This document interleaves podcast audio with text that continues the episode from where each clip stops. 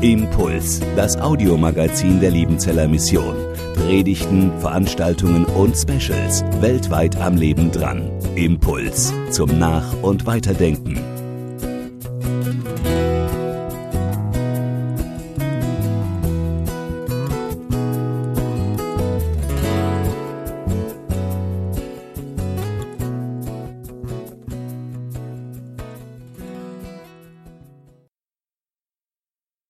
Auch von meiner Seite ein herzliches Grüß Gott Ihnen und euch allen heute Morgen.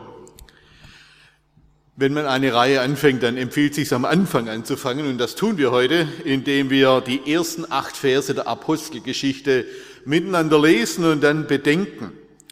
Dort heißt es in Apostelgeschichte 1, Vers 1 bis 8 folgendermaßen.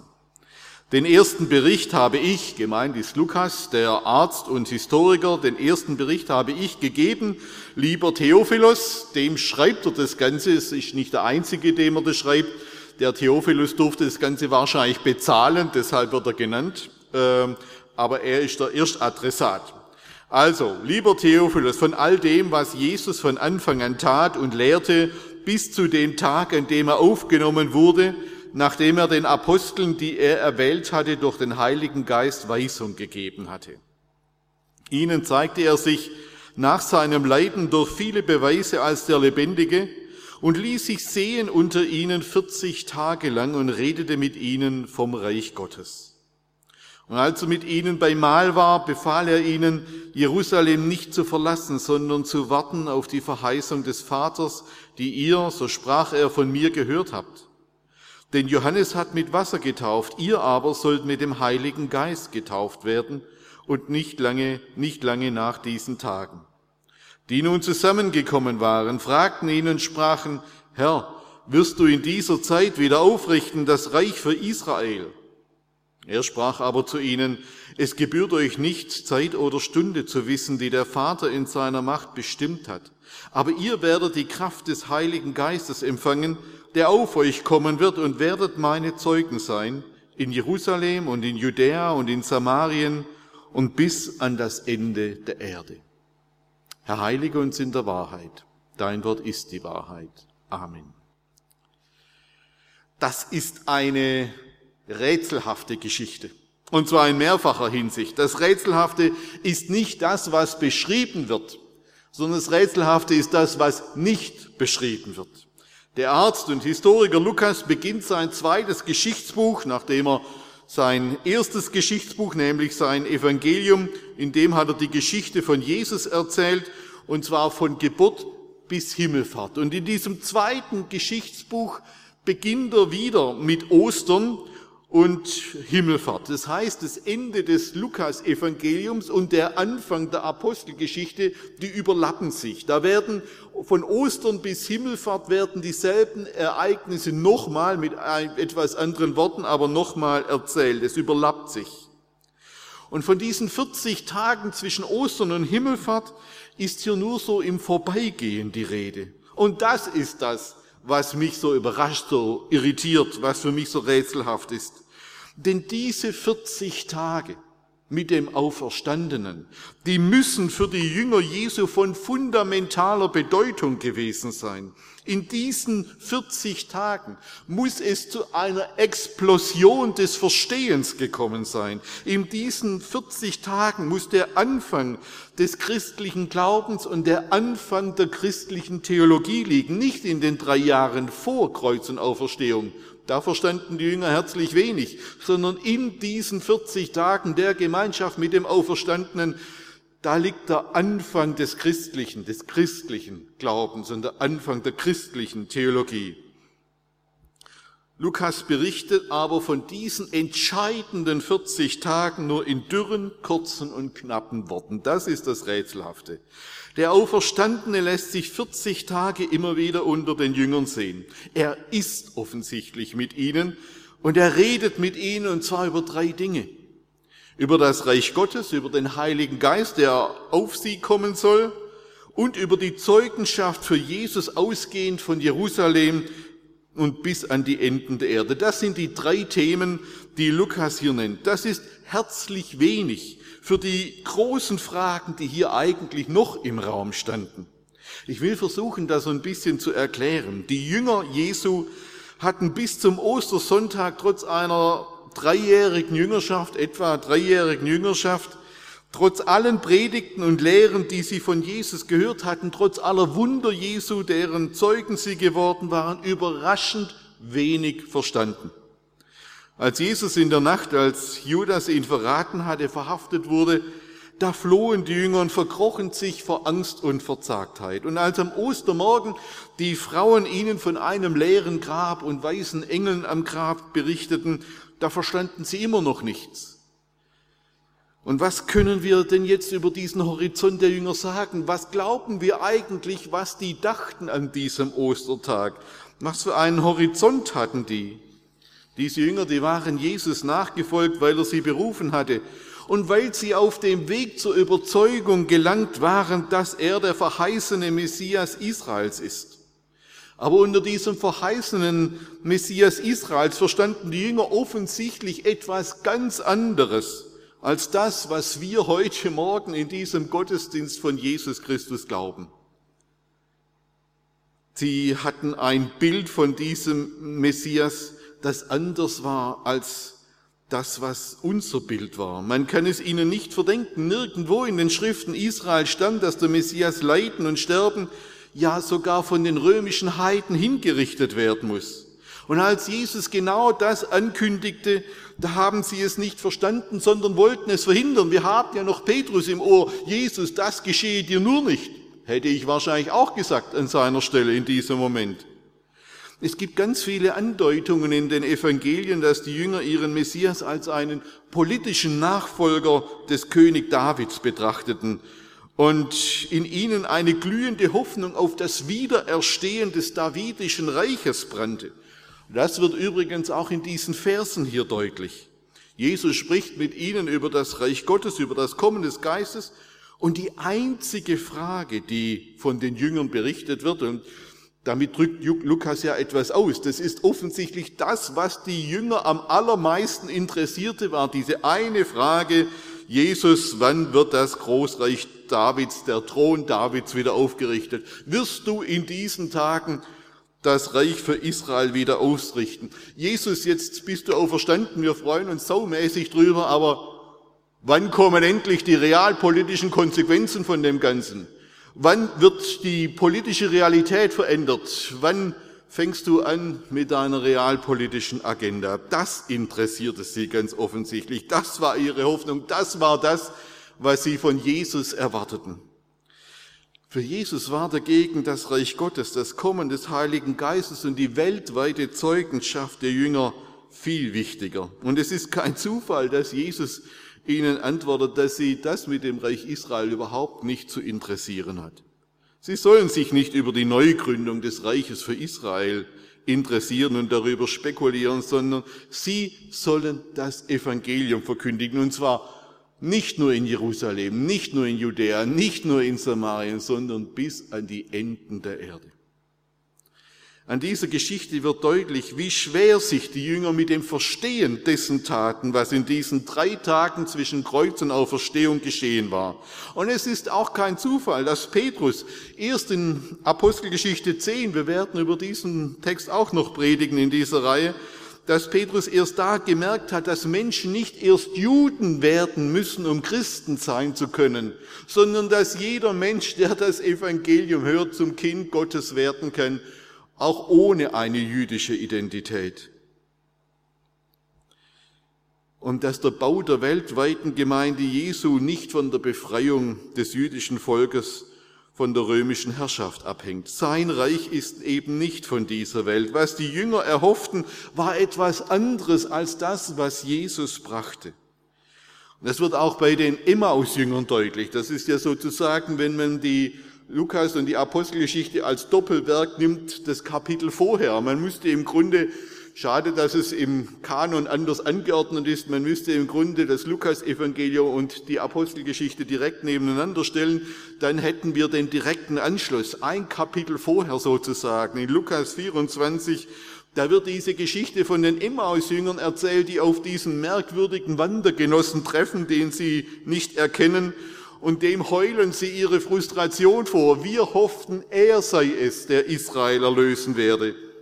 Und diese Erlösungshoffnung, die sie da formulierten, die dürfen wir ganz politisch verstehen. Erlösen von den Römern, erlösen von den korrupten Hohepriestern, erlösen von der unreinen Priesterschaft, erlösen von dem wirkungslosen Tempelkult, erlösen von der Gottlosigkeit der Herodeskönige, die sich in diesen Jahrzehnten die Klinke in die Hand des Königspalastes gaben.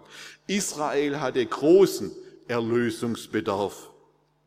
Und dann kommt der Ostertag und die Begegnung mit dem Auferstandenen und plötzlich ist alles anders. Plötzlich sortiert sich alles neu. Und in diesen 40 Tagen muss es zu einer Explosion des Verstehens gekommen sein, zu einer Eruption des Schriftverständnisses, zu einer Offenbarung der Gedanken Gottes in der Auferstehung Jesu Christi. Und jetzt verstehen Sie vielleicht, warum so rätselhaft ist, dass davon nur so wenig Verse erhalten sind. Und ich will versuchen, dieses Rätsel ein bisschen zu erhellen. Worum geht's in diesen acht Versen? Das erste, es geht um eine Explosion des Verstehens. Was in diesen 40 Tagen passiert, das ist durch mehrere Details beim Evangelisten Lukas angedeutet. Das erste Detail kommt schon auf dem Emmaus-Spaziergang zur Sprache, als der unbekannte Wandergenosse seine beiden Begleiter unvermittelt anpflaumt und ihnen eine rhetorische Frage stellt. Lukas 24, 25 folgende. Und er sprach zu ihnen, O ihr Toren zu trägen Herzens, wunderbares Lutherdeutsch, ich übersetze es gleich, all dem zu glauben, was die Propheten geredet haben musste nicht der Christus dies erleiden und in seine Herrlichkeit eingehen. Und er fing an bei Mose und allen Propheten und legte ihnen aus, was in allen Schriften von ihm gesagt war. Auf Deutsch heißt diese Einstieg, o ihr Toren zu trägen Herzens, ihr Holzköpfe, ihr Idioten, ihr Dumpfbacken. Schaut doch mal hin ins Alte Testament. Musste nicht der Messias das alles erleiden, was ich erlitten habe? Ich sage es Ihnen ganz offen, ich hätte nach meiner Lektüre, die war sicher nicht so tief wie die der Emmausjünger, aber ich hätte nach meiner Lektüre von Mose und allen Propheten auch gesagt, äh, nö, nö. Eigentlich musste der Messias das nicht, steht dort nirgends, dass der Messias irgendwie leiden muss, geschweige denn, dass er sterben muss. Aber Jesus bringt hier Schriftaussagen in eine neue Verbindung.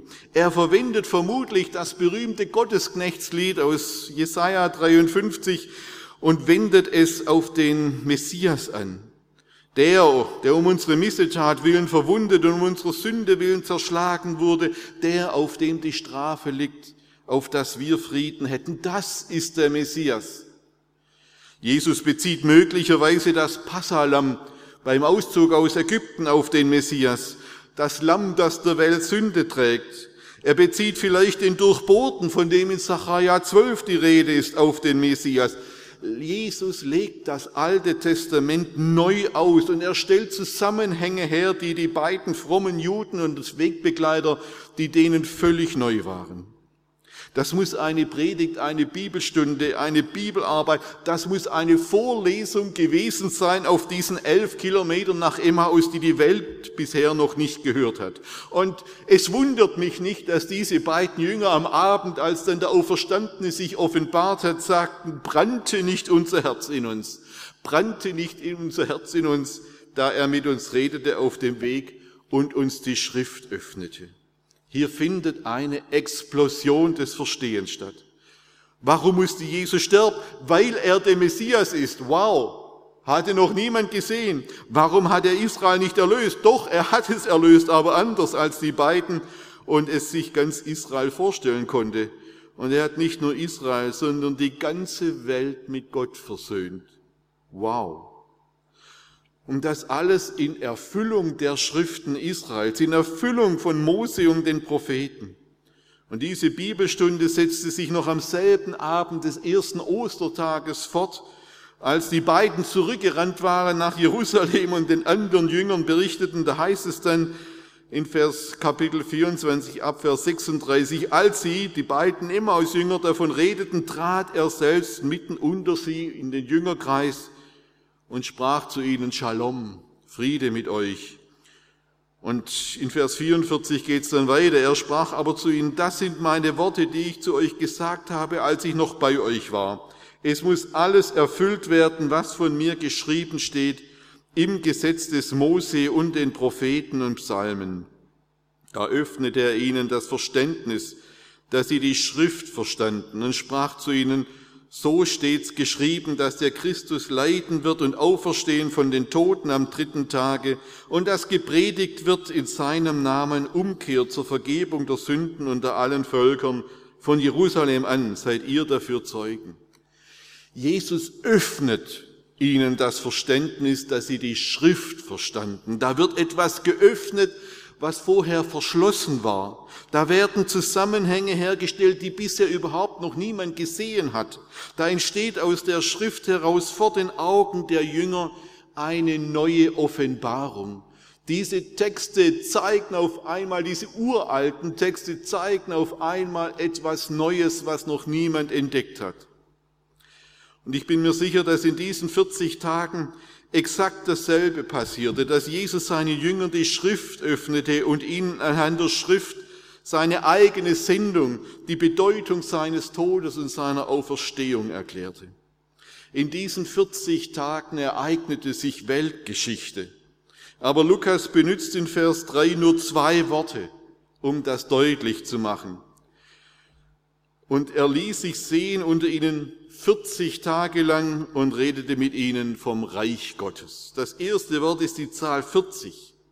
Ich zweifle nicht daran, dass es wirklich 40 Tage waren zwischen Ostern und Himmelfahrt, aber ich zweifle auch nicht daran, dass sich mit dieser Zahl 40 noch viel mehr verbindet. Die Zahl 40 ist in der Bibel das Symbol für eine Vorbereitungszeit. Die Zahl 40, 40 Jahre lang wurde Mose auf seinen Dienst für das Volk Israel vorbereitet, sagt Stephanus in seiner großen Rede in Apostelgeschichte 7. 40 Tage lang wanderte das Volk durch die Wüste, bevor es ins heilige Land einziehen konnte. 40 Tage wurde Jesus in der Wüste vom Teufel versucht, bevor er mit seiner öffentlichen Wirksamkeit begann. 40 steht für eine Vorbereitungszeit. 40 ist aber auch das Symbol für eine Offenbarungszeit. 40 Tage und 40 Nächte blieb Mose in der Wolke auf dem Berg Sinai. 40 Tage und 40 Nächte ging Elia bis zum Berg Horeb, um dort Gott zu begegnen und seine Offenbarung zu erleben. Mose und Elia, die stehen nach neutestamentlichem Verständnis stellvertretend für Gesetz und Propheten, für die Schriften Israels die alttestamentliche Gottesoffenbarung. Sie erschienen und beide erscheinen Jesus auf dem Berg der Verklärung. Beide haben eine 40-tägige Offenbarungszeit erlebt und jetzt erleben auch die Jünger Jesu eine 40-tägige Vorbereitungs- und Offenbarungszeit. In dieser Zeit sollten sie Jerusalem nicht verlassen, sondern warten, bis die Verheißung ihres himmlischen Vaters wahr wird und sie den Heiligen Geist geschenkt bekommen. Wir haben heute 2000 Jahre Theologiegeschichte hinter uns, in der Tausende von Bekenntnisse formuliert und Millionen theologischer Bücher geschrieben wurden.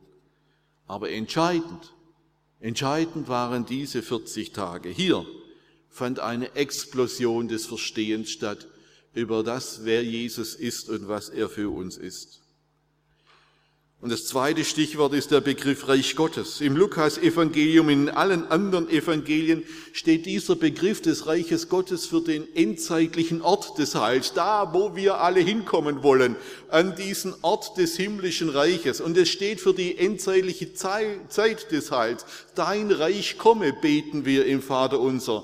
Und es steht für die Gabe des Heils, die Gabe des ewigen Lebens, die wir schon heute empfangen können im Glauben an Jesus Christus, können wir das Reich Gottes erlangen, heute, hier und jetzt. Man könnte das Reich Gottes in den Evangelien auch mit dem ewigen Leben übersetzen, das ich heute schon im Glauben empfangen kann und das in Gottes neuer Welt nicht aufhört. Und das Interessante ist jetzt aber, dass der Begriff Reich Gottes in der Apostelgeschichte eine andere Bedeutung bekommt als in den Evangelien. In der Apostelgeschichte taucht der Begriff siebenmal auf und hier umfasst der Begriff an fast allen Stellen die gesamte Geschichte von Gottes Heil in Vergangenheit, Gegenwart und Zukunft. Angefangen von der Schöpfung bis zur Vollendung, wenn Jesus wiederkommt. Und im Mittelpunkt dieser Geschichte steht Jesus, sein Kreuz, seine Auferstehung und seine Himmelfahrt. Das zeigt sich im letzten Kapitel der Apostelgeschichte. Der Historiker Lukas war ein begnadeter Autor und der hat im dritten Vers von der, vom Reich Gottes gesprochen und im letzten Kapitel zweimal vom Reich Gottes gesprochen. Ich habe hier den Vers 23, Apostelgeschichte 28, 23. Paulus ist in Rom er wird in die Synagoge eingeladen und streitet mit den Juden ob darüber, ob Jesus der Messias ist. Und dann heißt es hier, und als sie ihm, also als die jüdischen Synagogengemeinden ihm, Paulus, einen Tag bestimmt, bestimmt hatten, kamen viele zu ihm in die Herberge, der war ja ein Hausarrest. Da erklärte und bezeugte er ihnen das Reich Gottes. Und was heißt das? Und er predigte ihnen von Jesus aus dem Gesetz des Mose und aus den Propheten vom frühen Morgen bis zum Abend. Der Apostelgeschichte ist das Reich Gottes das Ganze der Heilsgeschichte Gottes, die ihr Zentrum in Jesus hat. Und jetzt wird in der Apostelgeschichte auch klar, was in den Evangelien noch rätselhaft unklar bleibt, nämlich in welcher Rolle Jesus selbst, äh, welche Rolle Jesus selbst in diesem Reich zukommt. Hier in der Apostelgeschichte wird klar, wie ich als Sünder in dieses Reich hineinkommen kann, wie ich mit meiner Schuld diese Zeit des Heils erleben kann und wie ich trotz meines Sünderseins die Gabe des Heils empfangen kann. Und die Apostelgeschichte sagt, durch den Tod Jesu hat Gott dieses Heil gewirkt, durch seine Auferstehung hat er dieses Heil offenbart und durch seine Himmelfahrt hat Jesus dieses Heil vollendet, das mir im Glauben an Jesus geschenkt wird und dessen Zeuge ich werden soll, wenn sein muss, bis ans Ende der Welt. Aber diese Heilsereignisse sind Teil einer gewaltigen Heilsgeschichte. Und nur wenn ich diese Geschichte kenne, bekomme ich eine Ahnung davon, was hier geschieht. Michael Gohin, ein Missionswissenschaftler, der hat es mal interessant formuliert. Glaube ist die Entdeckung in Gottes Weltabenteuer vorzukommen. Glaube ist die Entdeckung, in Gottes Weltabenteuer vorzukommen. Wir reduzieren manchmal unseren Glauben auf diese Beziehung Jesus und ich hier und heute. Und diese Beziehung kennt nur eine kleine Gegenwart, aber keine Vergangenheit und keine Geschichte. Aber erst wenn ich begreife, ich stehe mit meinem Glauben in einer großen Geschichte, die nicht mit meiner Bekehrung anfängt, sondern die mit der Weltschöpfung anfängt und die nicht mit meinem Tod endet, sondern die mit Gottes Ewigkeit endet. Ich bin Teil einer Geschichte, ich bin Teil seiner Geschichte. Dann werden uns die Dimensionen klar, was es heißt, dass wir gerufen wurden zum Glauben. In diesen 40 Tagen geschah eine Explosion des Verstehens und es geschah auch eine Vorbereitung auf die auf den kommenden Geist des Verstehens. Das ist mein zweiter Punkt. Keine Angst, die werden jetzt kürzer. Es geht um den Geist des Verstehens. In diesen 40 Tagen bereitet Jesus seine Jünger auch auf das Kommen des Heiligen Geistes vor, der am Beginn der Schöpfung über den Wassern schwebte der im alten Bund den Königen und Propheten geschenkt wurde und der nun aber in Erfüllung einer Prophetie der Propheten Joel und Ezechiel auf alle Söhne und Töchter Gottes ausgegossen werden soll. Und dieser Geist ist ebenfalls ein Geist des Verstehens. Das drückt sich am Pfingstwunder durch das Verstehen von ansonsten unbekannten Sprachen aus. Roland Werner hat am Pfingstmissionsfest darüber gepredigt und Roland Deines wird am kommenden Sonntag über die Pfingstpredigt des Petrus sprechen. Dieser Geist hilft den Jüngern ebenfalls beim Verstehen der Schrift und beim Verstehen der Zusammenhänge. Dieser Geist hilft beim Verstehen des Wortes und des Willens Gottes. Während im Alten Testament und im Judentum bis heute der Wille Gottes durch das Studium des mosaischen Gesetzes erforscht wird, ist bei den Jüngern Jesu und in der Gemeinde von Anfang an der Geist es, der hilft, die Worte Jesu zu bewahren und zu verstehen und den Willen Gottes in den verschiedenen Herausforderungen der Gemeinde und der Mission zu finden. Es ist der Geist, der uns in die Lage versetzt, zu prüfen, was jetzt dran ist. Es sind aber zwei Dinge interessant hier. Das eine, die Gabe des Geistes ereignet sich nach, nach dieser 40-jährigen, 40-tägigen Vorbereitungs- und Offenbarungszeit. Das heißt, dass die Gabe des Geistes diese Phase nicht ersetzt oder unnötig macht. Es ist vielmehr umgekehrt. Die Jünger und auch wir konnten und können das Wirken dieses Geistes erst verstehen, wenn wir die Zusammenhänge der Schrift und die Bedeutung Jesu verstanden haben. Die Gabe des Geistes entbindet uns nicht von der Aufgabe des Verstehens, sondern das Verstehen der Schrift ist die Voraussetzung für das Verstehen des Geistes, der uns aber umgekehrt auch wieder zu einem tieferen Verständnis der Schrift verhilft. Das andere, was an dieser Stelle deutlich wird, ist Folgendes. Jesus, die Schrift und der Heilige Geist, die gehören zusammen.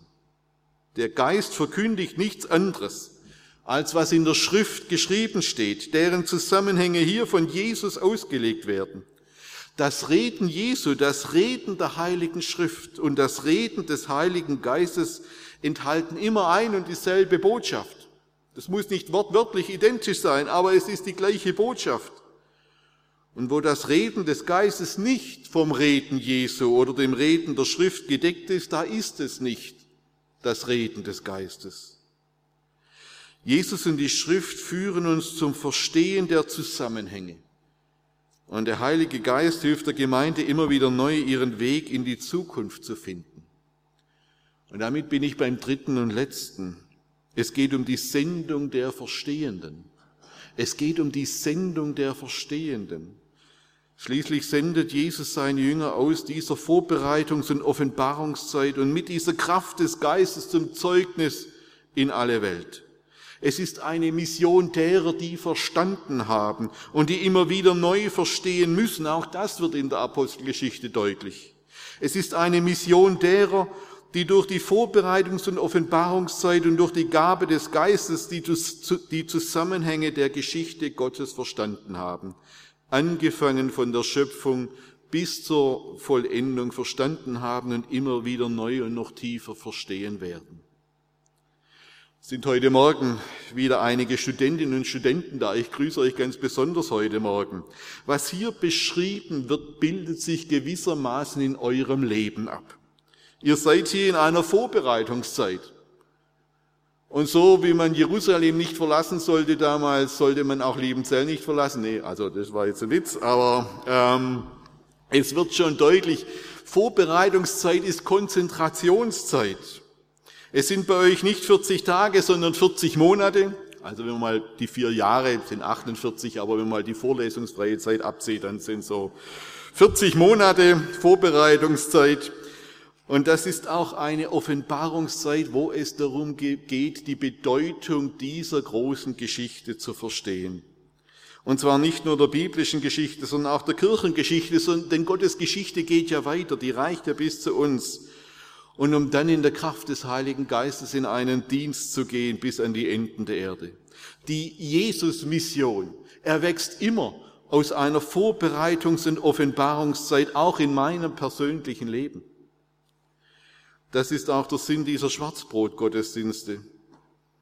Wir stehen heute in vielfacher Weise an einem Wendepunkt der Kirchengeschichte. Roland Deines hat es auch schon angedeutet, vielleicht sogar der Weltgeschichte. Und wir fragen in vielfacher Weise, wie wir weitermachen können in unseren Kirchen, in unseren Gemeinden und in der Weltmission. Vergangene Woche hat der katholische Münchner Bischof Reinhard Marx seinen Rücktritt angeboten. Man muss wahrscheinlich katholisch sein, um das begreifen zu können, was hier geschehen ist. Und er sprach von einem toten Punkt, an dem seine Kirche angelangt ist. Und vermutlich nicht nur seine Kirche. Und ich bin überzeugt, dass die Antwort auf diese immensen Fragen, vor denen wir stehen, aus keiner anderen Quelle kommt und kommen kann als aus jenen, die hier genannt sind. Es ist Jesus, der uns lehrt, die Schrift zu verstehen und der uns lehrt, aus der Schrift die Zusammenhänge der Geschichte Gottes zu verstehen. Und es ist der Heilige Geist, der uns immer wieder neu die Erkenntnis schenkt, was dieses Verstehen für unsere Gegenwart bedeutet und der uns dann auch die Kraft gibt zum Zeugnis. Und das nicht nur bis an die Enden der Erde, sondern auch bis an das Ende der Welt. Bevor es eine satellitengestützte Seefahrt gab, benötigten die Seeleute Leuchttürme, um ihren Kurs zu finden. Und für die Kursbestimmung benötigten die Navigatoren dieser früheren Schiffe immer zwei Leuchttürme. Einen Leuchtturm, einen zweiten Leuchtturm, um die eigene Position bestimmen zu können. Im Grunde ist es hier ähnlich. Der eine Leuchtturm, das ist Jesus, das Licht der Welt. Und der andere Leuchtturm, das sind nicht unsere modernen gegenwärtigen Erfahrungen. Da kommt dann immer nur ein ziemlich moderner Mischmasch dabei raus, wenn wir unsere Erfahrungen zum Leuchtturm machen, an dem wir uns dann navigieren wollen. Nein, der andere Leuchtturm sind diese Schriften Israels, die auf ihn hinweisen und nur von ihrem Licht her kann ich den Weg beziehungsweise den Kurs Gottes, den er mit Jesus als dem Licht der Welt gegangen ist, recht verstehen. So, und jetzt sitzen wir in diesem Schiff, das sich Gemeinde nennt und das seinen Weg durch die Zeit hindurch finden muss. Und unsere Kursbestimmung wird nicht so funktionieren, dass wir sagen, wow, wir machen einfach alles immer so, wie es bisher gemacht wurde. Wer nichts anderes macht, der kann nichts falsch machen. Nein, das wäre keine lebendige, sondern eine tote Gemeinde. Nein, eine Gemeinde, die sich an Jesus und an der Schrift orientiert, die wird der Heilige Geist immer wieder, der wird der Heilige Geist immer wieder den Kurs in eine neue Zeit hinein zeigen. Und das ist mein Gebet, dass uns Gott das in diesen Tagen auch wieder schenkt. Denn wo es zu einer Explosion des Verstehens kommt, weil uns die Schrift von Jesus und seinem Geist geöffnet wird, da kommt es auch zu einer neuen Mission in der Kraft des Heiligen Geistes und in der Verkündigung seines Reiches. Amen. Impuls ist eine Produktion der Liebenzeller Mission. Haben Sie Fragen? Würden Sie gerne mehr wissen? Ausführliche Informationen und Kontaktadressen finden Sie im Internet unter www.liebenzell.org. Die Liebenzeller Mission produziert ebenfalls das Fernsehmagazin Weltweit am Leben dran. Informationen zur Sendung und zum Empfang gibt es unter www.weltweit-magazin.de.